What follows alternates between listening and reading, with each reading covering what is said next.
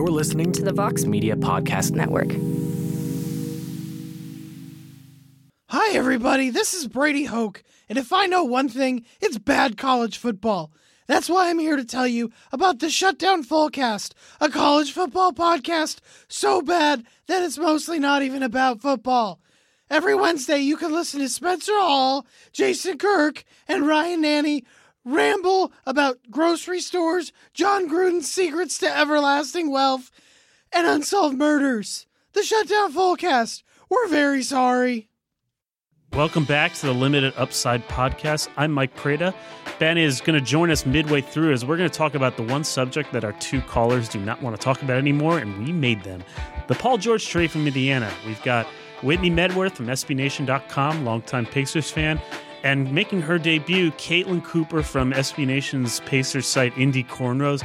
We talk about what Paul George meant to Indiana, what he could have done differently as part of his exit, and of course, we talk about how the Pacers handled this situation so poorly and what do they do from here. We are part of the Vox Media Podcast Network. Uh, you can check us out on SBNation.com backslash NBA. You can also check us out on iTunes. Subscribe to the Limited Upside NBA podcast and leave us a review, nice or mean. We appreciate the feedback either way. A number of things that we have changed in this show have come directly from your feedback, including the logo and the theme song. We also appreciate if you send us any questions that may be asked in the show. You can tweet us at limited underscore upside, or you can email me at mikeprada at sbnation.com. You can also find the podcast on Spotify, on Apple, and anywhere else you get your podcasts. So, Stitcher, all that stuff. So, please check us out uh, and enjoy this episode of the Limited Upside podcast on the Paul George trade with two diehard Indiana Pacers fans, Whitney Medworth and Caitlin Cooper.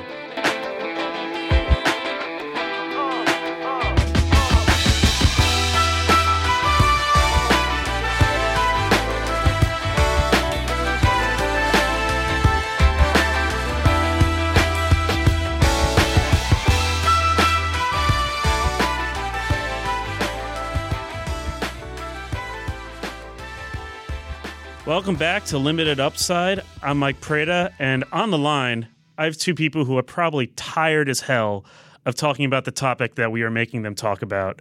Uh, but we've dragged them in anyway. Uh, Paul George, no longer an Indiana Pacer. We could think of nobody better to dial up than Whitney Medworth from SBNation.com, the assistant editor, and uh, making her debut on the Limited Upside podcast, Caitlin Cooper from Indy Cornrows, SB Nation's Pacer site. So, folks, how are we feeling now, four days later, after Paul George goes to the Oklahoma City Thunder, have we come to terms with this?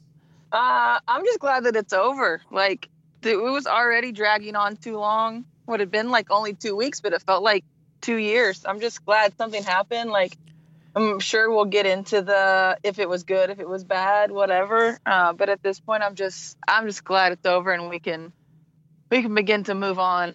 Yeah, we'll talk yeah. a little bit later about whether this was a good trade or not and the lead up to all this. But, you know, Caitlin, I'm curious as a Pacers fan, you know, one of the things I've kind of learned from being around Whitney a lot is that there's sort of a little bit of a different opinion of Paul George locally than there is nationally. I think there's a lot of dynamics at play there that people who are listening from a national perspective may not understand. Like, as of right now, like what in general is like the Indiana feeling about Paul George, the person, uh, both how he handled this breakup and how he handled the last few years? Like, is what is the sense from Indiana right now?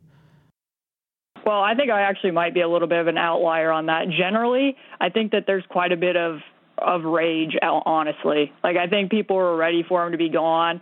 A lot of the stuff i get in my mentions is that he handled it terribly and people thought a lot of this season i got all the time that he was lazy that they should have traded him at the deadline. So i mean i think i'm a little bit going to differ there because i think there was dynamics into why you might have seen some of those lazy defensive plays more so than it was just paul george coming out there with the idea of you know i'm not going to give effort on this possession. But to me, he did what a franchise player does.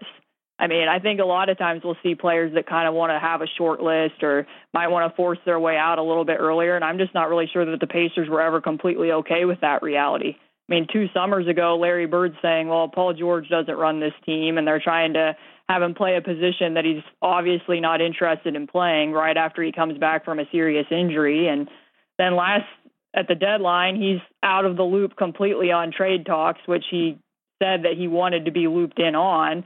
So I'm just not sure how much they really wanted to have the idea of a franchise player that is kind of more in on the decision making. But I think I'm more okay with it than the vast majority of people are. When do you agree? I mean, like, because again, I think it's there's sort of two layers to this, right? Like Caitlin said, there's a lot that the Pacers I don't think did handle this poorly, both not just from the trade, but sort of in how they treated him. But you know, Paul George has also said some conflicting things too, right? Yeah, Paul George has always been a little bit of a guy that kind of says whatever fits the situation, and I think Pacers fans have probably seen that happen um, throughout his whole career. I mean, the most recent example was he had the uh, charity softball game right before this all came out, and it. I mean, it makes sense that at that charity softball game he had to say the right things about you know wanting to be a pacer, and I don't I don't fault him for that, but the whole gray area comes uh, from the different reports. Did he tell Pritchard before the charity softball game and that was all for show? Did he do all that and then tell Pritchard after? Like, there's a lot of weirdness in there about what went down. And to be honest, that seems pretty Paul George to me um, for that to have been sketchy and weird.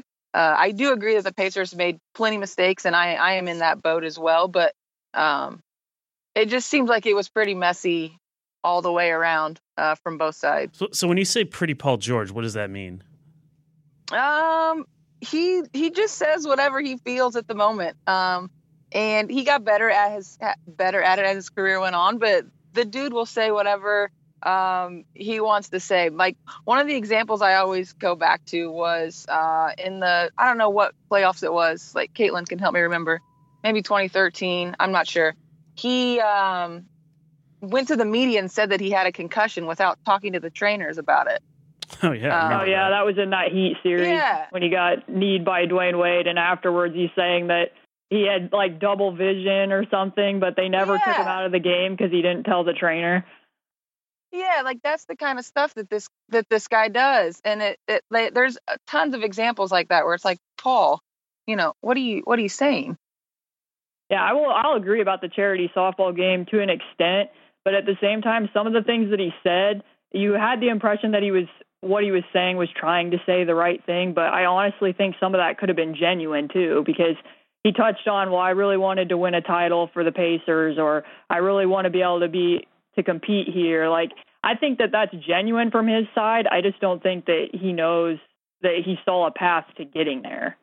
And yeah, yeah, my there is some shadiness too about when how much did Kevin Pritchard and he discuss? And obviously, Kevin Pritchard says that the whole time that Paul George was on board with, I want to get back to the Eastern Conference Finals. So if that is indeed what Paul George said behind closed doors, I can see some of the frustration there. But then again, you brought to him Danilo Gallinari and Jrue Holiday. So, like, did you really think that was going to put you on par with the Cavs? I mean, I can understand the frustration if he seemed completely on board and then changed course, but to me, there was no clear yeah. path to get back to the Eastern Conference Finals. So yeah, my take with with Paul has always been that he did love Indiana. He did want to be a pacer for his career. He did want to win here, but he wasn't going to throw his career away trying to make it happen.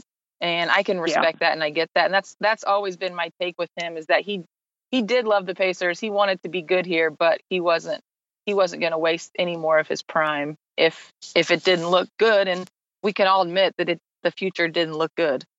Right. Yeah, I, I, it was messy on both sides. Yeah, well, one thing that I think is underrated in all this and that people don't quite understand is that Paul George was always the little brother of the team, kind of coming up. You know, he's drafted 10th overall. Uh, he was not supposed to be this big star. And even as his stardom rose, uh, he was never really the leader of the team. They had David West. You know, he was the the main guy in the locker room. And I think this happens sometimes to a lot of these star players is that, you know, at a certain point, they have to not only be the best player on the team, but also the face and the leader of the franchise. I think you saw this with Jimmy Butler a little bit in Chicago. And some guys are just not wired to be that. And for a while, I think the Pacers didn't want him to be that. And they had David West to do that stuff. So it was almost like he was able to almost mature into this star without having to kind of take the full responsibility that a lot of these players have. And then once David West left and left, by the way, in not great fashion, you know, with with uh, him taking the pay cut, with him being upset at the Roy Hibbert stuff and all that.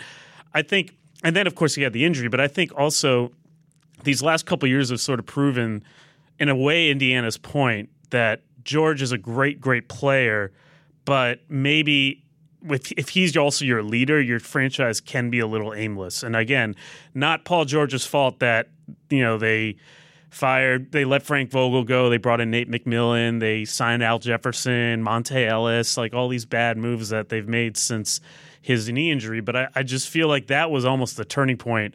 Was when they let David West go, and then it was really Paul George's team. I think that's where it maybe start to get get a little messy. Yeah, I think the like in terms of that, the biggest takeaway I've come with this is that like Paul George is the perfect number two guy on a great team. Like we wanted him to be the franchise guy here, wanted him to be the best pacer ever, et cetera, et cetera. But like when you really look at it, uh, he's a number two and he he'll he's a great number two and that's not his fault. It's not a knock on him, but I don't think he's I don't think he's wired and he's meant to carry a team and be the number one guy, um, especially for a championship team. Well, I think that's sort of what ended up happening, and now. Whitney, I know you're conflicted because you're really excited about Russ. Oh my God! to Russ and Yeah. uh, you know Russ and Paul George together. That's something that you're really excited about. Um, but it, it was still interesting. Now, this is a question I often ask Whitney, Caitlin, when uh, we talk about Paul George. Like, if you're you're a Pacers fan, and, and I know you maybe you're not coming from this the same way because I think you're you're not necessarily feeling as much like Paul George handled this incorrectly. But like, what would you have liked to have seen Paul George do differently these last six months? Well, you know, I guess ideally, like I said, if it's true that he was saying to their faces behind closed doors, yeah, I'm I'm all in on this, then hopefully you would he'd be a little bit more honest just from the end of the summer. But given that reports are saying that clear back in February when he met with Herb Simon that he was saying if I don't see a path to win a title, I want to play for the Lakers. I don't really I believe that they were caught off guard, but I don't understand why they were caught off guard. So in that respect, yeah, maybe behind closed doors you handle it a little differently. From a basketball standpoint, I can see some of the arguments about the effort here and there, but even for me, I think, No, and I wrote about away. this. Sorry about the shameless plug, but I see some comparisons. I see some comparisons. I wrote about the Olympics last year being a microcosm for Paul George, and what you noticed last a summer ago is that when he was surrounded by defensive players coming off the bench, he was all around better. And when he was coming in as a starter with Kyrie Irving and Carmelo Anthony and DeMarcus Cousins, and the defense was so shaky, he even spoke out about that at the Olympics about his teammates and how they needed to man up on defense. And I think he's just better suited in a lineup where defense is really going to be emphasized and then he can focus on his offense more. And I think you'll see that some in Oklahoma City when you can put Roberson on the opponent's best defender and Paul George is, you know, free to focus on what he needs to focus on. But I mean, I think that a lot of the time the defense, Monta is Monta. Jeff Teague's defense is, was much more of a liability than I think people in Indiana wanted to accept that it was. Miles Turner's still learning, and Thaddeus Young's good at playing passing lanes and getting steals, but he falls asleep on the weak side a lot. So when Paul George wasn't in, the defense was rudderless, and when he was in, I think there was a lot of frustration there that led him to be like, okay, well, if no one else is going to defend on this possession, you know, why should I? There's one posi- there was one possession that I vividly remember in Chicago where he just stands there while Rondo gets two offensive rebounds, and the Bulls end up scoring on a third opportunity. And I think, you know, efforts plays like that is kind of back to what you're talking about. Like you'd want the team leader to be showing more effort than that consistently on every possession. But I understand why he got there. Like I think that was a symptom of what the real problem was, which was the fact that their roster construction the last two years, most of what they've done just hasn't made sense. They have a ton of non-shooting guards and plotters, and they want to try to outrun and outscore people with leaky defense. Like that math just isn't going to add up. you would say effort wise, maybe you would have liked to have seen a little more, and I, I can understand that. Uh, Whitney, I'll pose the question back to you: like, what should Paul George have done differently in these last six months? Uh, my only thing is that if he wanted to leave, that's fine. I get it. I'm fine with it. I do feel like the like insistent leak that he only would play for one team hurt the Pacers because people would have people still wanted to trade for him even though they thought it was a rental. Like, can you imagine if people thought they could actually keep him. Like it would have been way better off for the Pacers. So the the rabbit hole that we went down because he would only go for one team is is kind of my biggest complaint. Um, because I don't fault him for leaving, and I don't know what went on behind closed doors. I believe, you know, that he said, you know, I want to go if this isn't going to work. But the the the insistence that it was only the Lakers, only the Lakers, only the Lakers. A, that doesn't make sense. If you want to win, why are you going to the Lakers? And, and B, it just it didn't help the pay. Well, okay, but yeah, fair. no, I know what you're will saying. Get, I will. I will get. I will get behind that conspiracy. But um, you know, if if there's a car horn going off beside me, I'm sorry. No, this is this If, is good. uh, this, is, this is the air horn that Paul George is sending in protest Yeah. of what you're saying. So so if he wanted to go to the Lakers, that's fine. I just feel like he didn't have to make it so clear and have make it that much harder on the Pacers to to help to get rid of him. Well, that that makes sense. Is there anything that he could have done differently? Maybe uh, just in the community in like his social media or something to make it like a cleaner breakup? Because um, you know, I know that was something that I heard from a lot of Pacers fans, and those are the sorts of things I think that happen anytime a star player leaves. But like. You know, just something to sort of show more appreciation. I, or is that just now that we think about this after the fact, like was that asking too much of him? Well, I think that I mean to a certain extent the bridge was already burned. So like if you write something last week on his Instagram, I mean that that seemed pretty half-hearted what he put out there those couple lines, but if he had written something more, I'm not sure that would have helped the issue and beyond that, like Gordon Hayward writes that long letter in the Don't, players it's a waste of yesterday and I haven't read it. but if you're Utah, would you rather have would you rather have the ghostwritten letter or would you rather have the fact that at least the Pacers got something for Paul George? I'm not really thrilled with the, you know, the return, but at least they got something in return. Would you rather, you know, to me, I would rather at least have a trade package than have Paul George in a year from now being like, "Oh, well, thank you so much, yeah, or like, oh, I'm, I'm I'm agonizing over this decision after a great pitch from last minute pitch from the Pacers, and I'm not actually making my decision. Uh, I'm going to make them wait six hours for the Players Tribune article to be finished or whatever. Um, yeah, I mean, it, it, I don't know if there's anything that he could have done, but I don't know. When you do disagree? No, I, I agree. And I think Paul has always been um, pretty respectful of Indy. I mean, if you think back to a year ago when he was on the Olympic team, he wore his Pacers hat everywhere. And yes, that was part of a lids deal. Like, I get why Mhm. he did that, but I get that. But I mean, he still did it. Um, he still repped the Pacers. I, I, you know, we can take his faults, but you know, he was pretty good to Indiana, and I'm I'm not mad at him for for any of that. Real quick before we talk about uh, the trade package and all that, I uh, as you sit right here, like where does he rank in franchise history among players? Obviously, I would think Reggie Miller is much more memorable. There are all those ABA teams. You know, is he a top three pacer, top five pacer? Where where do you guys see him? Are you asking uh, with your heart or with your head? Because I think those are two different questions. What what is it with your head, and then what is it with your hearts? I I do think he's the best pacer overall. Better than Reggie Um, Miller. I think he's the most talented Yeah. pacer two I mean, ways. but if you think of like best pacer, most memorable, most franchise changing, it's obviously Reggie. But like in terms of, of player talent, it, it's Paul George. Huh. All right. Well, I mean, I think that's probably true. I mean, I don't know if Reggie ever had seasons as good as Paul George, um, but you know, Paul, Reggie was there for a long time, and then there are also the ABA teams. Uh, I'm just curious. You know, do you think that like time will fade? And that it'll be he'll be higher or lower. Like, do you think that you know wounds will heal and we'll remember him more? I mean, I'm curious. Like, also, like, what number are you retiring? Are you retiring 13 or 24? He's not get, he's not getting a number retired. You don't think so? No, no, No. he's done. It's gone. no, Really? Wow. Yeah. I think that I think that that gut punch speech a couple weeks ago is going to go a long way to altering the way that people remember Paul George. I think that while Kevin Pritchard was being honest, I think that was Hmm. also very calculating to put it out there that we we've been we've been punched. This is all on him, and now therefore don't criticize what we get in return because our hands were tied. Wow. This this is what he did to us. And they even you know there was even a little bit of shade thrown at Tamika's retirement jersey Tamika ceremony. I mean, yeah. that you can see if you find the video. Whitney might be able to speak a little bit more about that, but I mean, I, I don't think he's going to be remembered as fondly as he probably yeah should i have been. think that i think that if you know Wow. there's a certain subset of twitter that uh you know i feel I think i think that caitlin and i belong to that will always you know respect and know how good paul was i think the general idea though he will not be remembered fondly and and his legend will go away quickly Wow.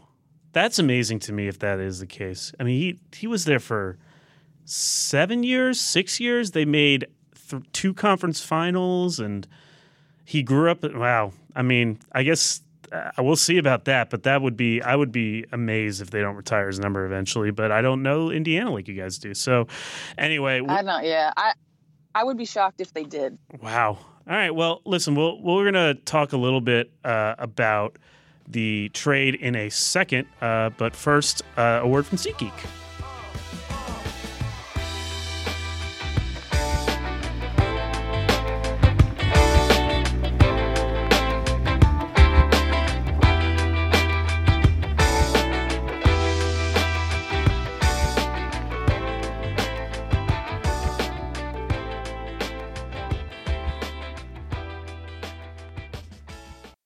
Show is sponsored by SeatGeek. Buying tickets to sports and concerts can be complicated, but there is a better, simpler way to buy, and that is SeatGeek. SeatGeek is the smartest, easiest way to get tickets to live events. With SeatGeek's seamless mobile experience, you can buy and sell tickets in just two taps. SeatGeek helps you find the best seats at the best prices, and that's fully guaranteed. There's nothing quite like seeing your favorite team or musician in person, and SeatGeek will get you closer to that action for the best possible value. I have SeatGeek app on my phone, and it's by far the easiest way that I've found to buy tickets. I used it literally two weeks ago. I'm going to see my favorite European soccer team play here in America against it happens to be the city that I'm from in Philadelphia. So I'm seeing Swansea play against the Philadelphia Union, and I got those tickets and the great experience of buying them through the app via SeatGeek. So I appreciate that. Now, SeatGeek's designed to make your ticket buying experience even easier than ever. SeatGeek saves you time and money by searching multiple ticket sites to compare prices and find amazing deals. It basically does the work for you. And you get to have the most bang for your buck because SeatGeek grades every ticket based on value to help you immediately identify the best seats that fit your budget. Plus, every purchase is fully guaranteed, like we mentioned before. So you can shop for tickets on SeatGeek with the confidence you deserve. Make SeatGeek your go to app for finding the best deals on every type of ticket, sports and concerts to comedy and theater. It's not just European soccer games like me, I'm a nerd. That's just how that goes.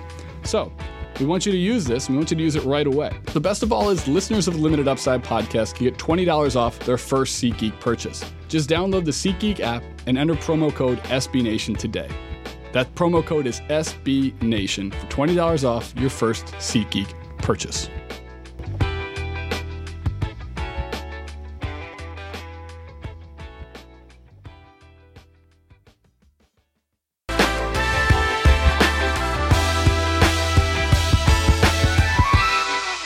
Are you both in Indiana right now?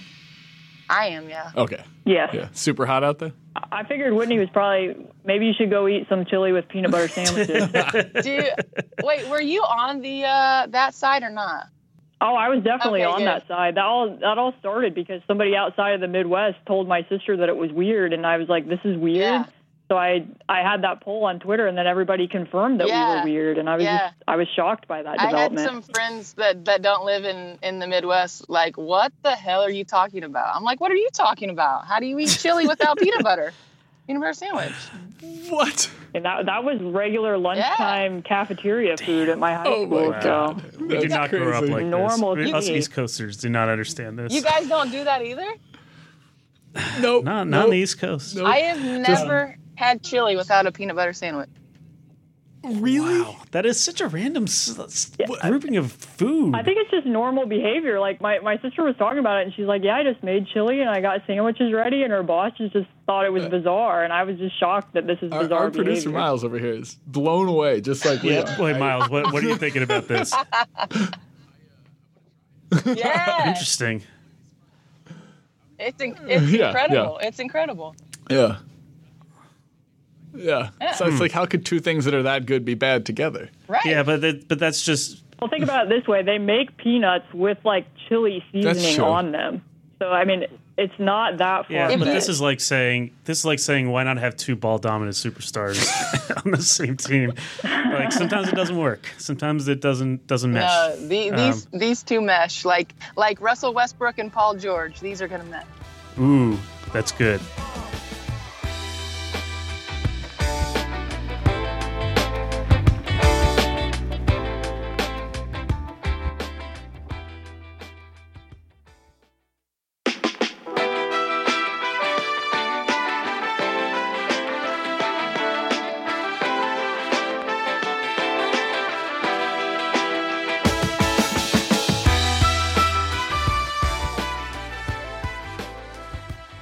We're back, and we have a special guest joining us, Ben. I'm not that special. Thanks, Mike. You are very special, and thanks for actually showing up to this podcast. it's really nice of you, the podcast that you co-host. Uh, we got Whitney Medworth from SBNation.com. We've got Caitlin Cooper from Indy Cornrows, SB Nation's Pacer site. Let's talk about the return that Paul George got uh, yielded via Kevin Pritchard. Um, first reactions, Whitney, and then Caitlin, when you saw Victor Oladipo and Domantas Sabonis. Um, I thought that Pacers fans are going to be unnecessarily happy because it's Oladipo and uh, he's an Indiana guy. So that was my reaction on him. Uh, Sabonis, I think he has a little bit of upside and can be a good player. Um, so that's fine. But like overall, we turned Paul George for Oladipo and Sabonis, and the Pacers' future sucks. So I'll let I'll let Kate I'll let Caitlin really dig into to that one. my first reaction was what happened to being patient. I mean, they they really emphasized that they were going to be patient and take their time, and they weren't going to take any bad deals. And you know, now Gordon Hayward has chosen Boston. So what if they would have waited until today? Like, what would Boston's uh, pack, trade package offer have been? And even if you still didn't like whatever Boston was offering you, where was OKC's deal or Cleveland's interest going? They have a vested interest in retaining LeBron and Russell Westbrook. I just I don't know where those other offers were going to go. So that only leads me to one of two things. Either Kevin Pritchard was making some sort of a emotional grudge trade to get Paul George out of the Eastern Conference, or two, which is I wrote a piece about this. You can still probably find it up on our front page. Is I just think Victor Oladipo was a Kevin Pritchard type player. When he was first announced that he was going to be taking the promotion, he really emphasized high energy and passionate and plays with an edge and could potentially switch on defense. And part of me just thinks that once he knew Victor Oladipo was op- was available for better or worse, that was the type of player he wanted, so he took it. I mean, I I don't really see why you want to take on that amount of cap space when you know that you're not going to be very good. And don't know he's going to eat up about what I think about 20%. And beyond that, his shot is really inconsistent on catch and shoots over last year with Westbrook. And I know that the usage there with Westbrook kind of skews some things with him, but that's kind of a double edged sword, even because if he has the ball in his hands more like he did in Orlando, that puts him in more of a position where he isn't the best decision maker. His drives can get a little out of control and he's a little bit turnover prone. So to me, plus slotting him next to Lance Stephenson, there's going to be fans in Indiana who are excited about that, but I'm not that excited about that. I think Oladipo is somebody who um, the name recognition still intrigues people a little bit, maybe more so in the state of Indiana, like you mentioned, with the whole Hoosier um, relationship. But when you watch him play, if you're an NBA purist, and like I've been on the record far too many times probably saying how I don't think he's that good of a player. Yeah, I mean, but part of it's because he's been given the full gauntlet of, of opportunities from being the lead guard star in a young team to being the complementary guard in a very specific role following Westbrook. And now he's much more, I think, at least closer to where he was in Orlando. Uh, again, like you just mentioned, he's going to be, unless it's Lance, he's the primary ball handler. Oh boy, a Lance Oladipo backcourt. Well, it's just like there's no. with no- Darren Collison now. Yeah, That's- I mean, Darren Collison, who sign thinks- me up for Oh, that. Right, who thinks he's a, a shooting guard as well. um, Guys Yeah, are it making just you doesn't- guys are making me sick. I'm sorry. I'm sorry. I just I I saw that trade come through, and my my first thought was, well, it's good for Sabonis. He's going to have a lot more freedom. He actually might complement Turner well. Um, I, I don't I don't think that actually might be the most intriguing part of the whole trade is watching two young, skilled, smart big men play together, um, or at least grow together. Um, but that, I mean, where there is, I think, a, a market inefficiency, which is in the Eastern Conference doesn't have a whole lot of good bigs. Most of the bigs want to play further away from the hoop. Um, there's going to be Sounds like them. it sounds like them, right? But it, it seems like if they can be the best at that, that's a, a place to capitalize. Um, I, I look at Oladipo and I always think to myself, he was supposed to be uh, a lead scorer in this league. That's why he was drafted where he was. He isn't that. So what's the pivot? Is it to be that defensive stopper? Is it to put himself into more of a distributing ball handling role, in which case he needs to get a lot better at that as well? Um, I guess my biggest question for, for you all, forget the fans. Um, aside from Turner, who what jersey is going to be bought? Uh, I should say, not forget the fans. Specifically, going into the fan base now, who who is Yeah. that lead guy? Who goes on the season tickets right now? Well, Turner, but other than Turner. Other than Turner, I yeah. mean, I Mi- you can't- he's Miles, 20. but like Indianapolis, and I, I'll include myself in this because I, I don't always make the best decisions. Um, Lance is like is God there for better or for worse, That's right. and like I know that it's He has a yeah, cult and I know like I know that it's problematic, and I am aware that I feed the problematic parts of that, but like people love him, and so in terms of marketing, you just let go of Paul George, who I, you know, we said I think's the greatest pacer of all time. But you've you've got Lance and Miles, people love them. You've got Oladipo now, people love him. Like in terms of trying to get people excited, they're in a good place. In terms of the team being good, I don't I don't know about that. Well, I mean, that's the thing about that trade. So the thing, the, what people have to understand, first of all, is that there was Larry Bird and then he left, and now Kevin Pritchard's there. So there are reports that Larry Bird turned down an offer at the deadline that would have included the Celtics Brooklyn pick. Obviously, that would have been better, but we don't know if Pritchard would have done that deal, what was going on there. The, the element you guys were talking about, um, which is that they did this trade on June 30th. And if they had waited a few days and Boston had gotten Hayward, then Boston would have re-engaged them on George. I mean, that was a timing thing. That's the only reason George isn't a Celtic now. You know, then they the would have. a lot bigger. What's that? Like the haul then becomes a lot bigger. Like what they would have gotten for Paul George, given that they that whatever the Celtics would have given to pair up Hayward and George would have been larger than on Oladipo. Right. I think the offer. I mean, you got you guys can correct me if I'm wrong. I think the offer would have been something like one of Jae Crowder, or Avery Bradley, or maybe both. Maybe Marcus Smart, and then a couple of the not the Brooklyn picks, but like some of the other picks. It was something like that, right? Yeah, that's what it was. Right. Some of the yeah, they're middling picks. I think coming from either Memphis or Yeah. the Clippers. And well, then the other trade that near that I think we should talk about that reportedly was turned down at the ownership level was the three way trade with Cleveland Denver.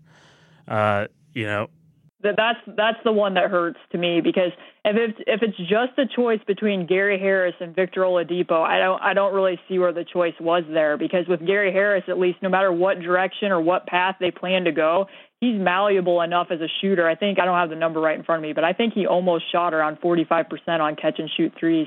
And he's a pretty effective cutter. So for me, whatever direction they take, he's going to fit that more seamlessly than what Victor Oladipo is going to. I mean, you're going to have to pay him coming off his rookie contract. So, I mean, he's going to take cap space too, but who would you rather be paying? I mean, yeah, to me, to me, I, I don't really understand that. And maybe Cleveland not having a GM played into some of this.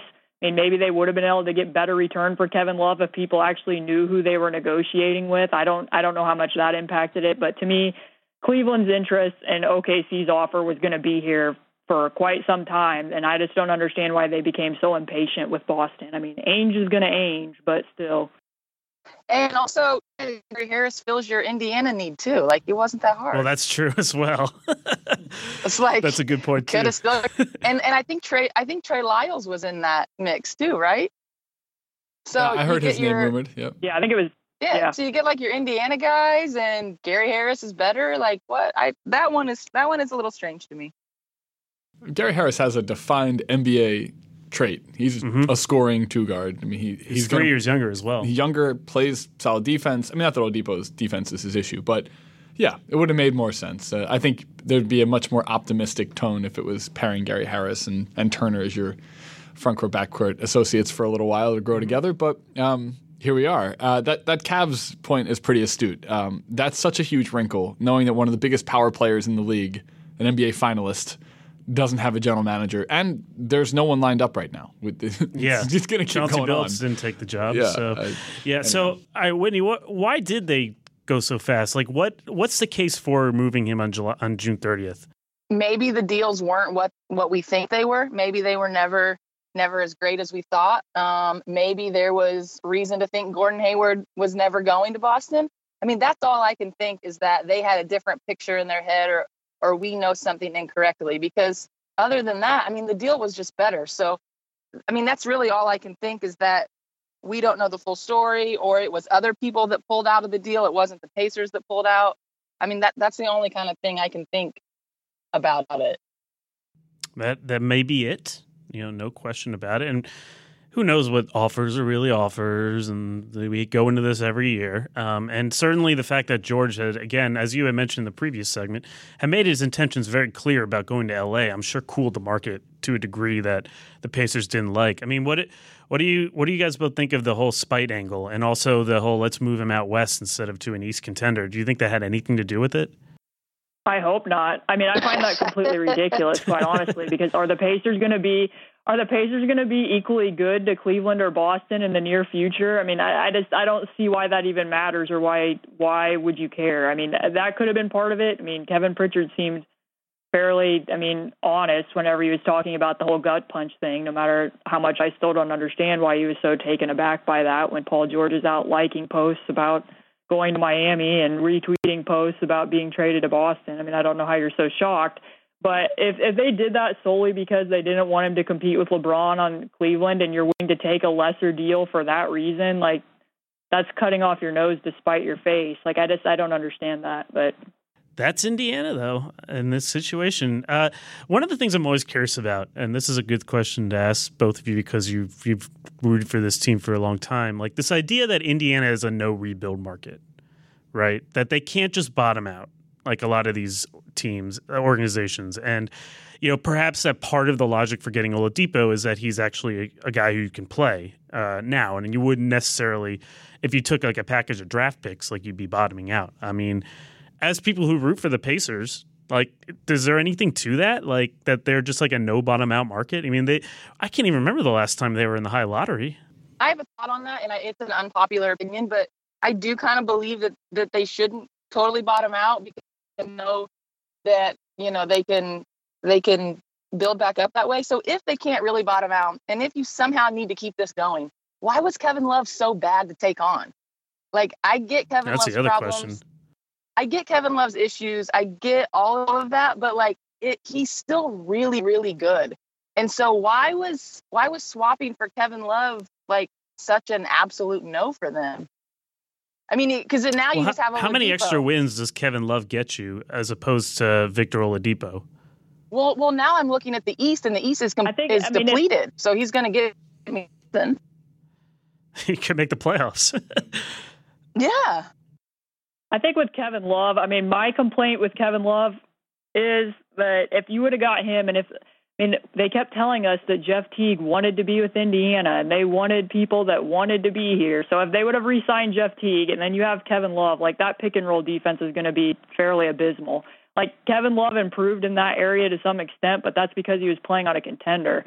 And Indiana's defense had already fallen off last season. And if you take Paul George out of that equation and you add Kevin Love into it, I don't see how they're going to score enough points to compensate for how bad the defense is going to be. However, on the flip side, I probably would have taken Kevin Love over what they just got for the simple fact that I think you could have flipped him for different assets later on next season. I mean, that's an angle that I don't think people have talked about that much. Yeah, I also just like the fact that we can't uh, I think it's what decouple is the word, but like who Kevin Love is when he's not playing with LeBron, that somehow he's been a, this diminished NBA player with very specific, unique skill sets, but that he can't do anything else. But that's just because that's what his role has been in a different team. Also, from a leadership standpoint, professionalism, all those things that matter when you have a young team who's being led by uh, Lance Stephenson, um, that that could potentially help. Um, I think that Kevin Love was a little bit undervalued in this, and I think your point about flipping him makes makes sense as well. There's probably a contender who might like a guy like Kevin Love at the right time for the right price. What if Boston didn't get Hayward, for example? That's a good point. Or I mean, Denver still might be there if they don't get Paul Millsap. Isn't isn't that happening? Well, it is, but yeah. I'm saying like oh, if yeah. you if yeah. they hadn't gotten yes, Paul yes, Millsap, yes. that could have still been there. I think people were worried about Love's knees. Yeah. Like there's like an injury concern and there. back, his lower back. Yeah, I think that would be the only reason. But yeah, it's not like that package would have been any worse than what they got. So okay, like play GM for a second.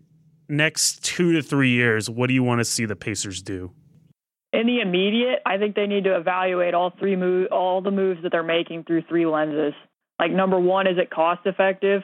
Number two, is this person replaceable? And number three, how do you impact Miles Turner's development? And that's partially that's why I don't understand why we just signed Darren Collison. I shouldn't say we, why they just signed Darren Collison because he's 30 and it's only a two year deal, but there was also rumored interest that they were thinking about swapping or absorbing Cory Joseph's salary. And at least with Cory Joseph, he had a player option in 2018 19. So you know he's coming back off the books. And his defense over Darren Collison's, I would rather have for the simple fact that I don't really want Miles Turner hedging 30 feet from the basket. And his defense already needs to take the next step forward. So if you can have a guy like Cory Joseph playing point and trying to, you know, fight over some of those screens, maybe you can go back to having Miles Turner drop back in the paint. And both of those players are going to be effective at just dribbling the ball up the court and being able to get it to him. I mean, Darren Collison's improved as a shooter, so maybe you can, you know, punch up the ball like you did with Boogie Cousins in Sacramento and relocate to the corner. I don't know, but I mean, I don't really see Darren Collison as a particularly goodwill move with the Pacers. I mean, I'm not going to go that far down the domestic abuse mm-hmm. rabbit hole, but just all the way around, I don't really, I just don't really like that addition, and I don't really understand it. But Winnie, ne- next two or three years, what do you want to see from Kevin Pritchard?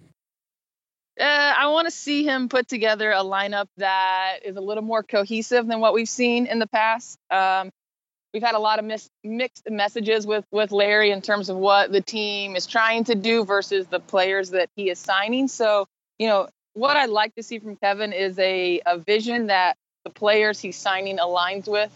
Um, and, and I'm not totally sure what those signings are. Uh, I don't I don't have that vision in my head, but I hope that he he does.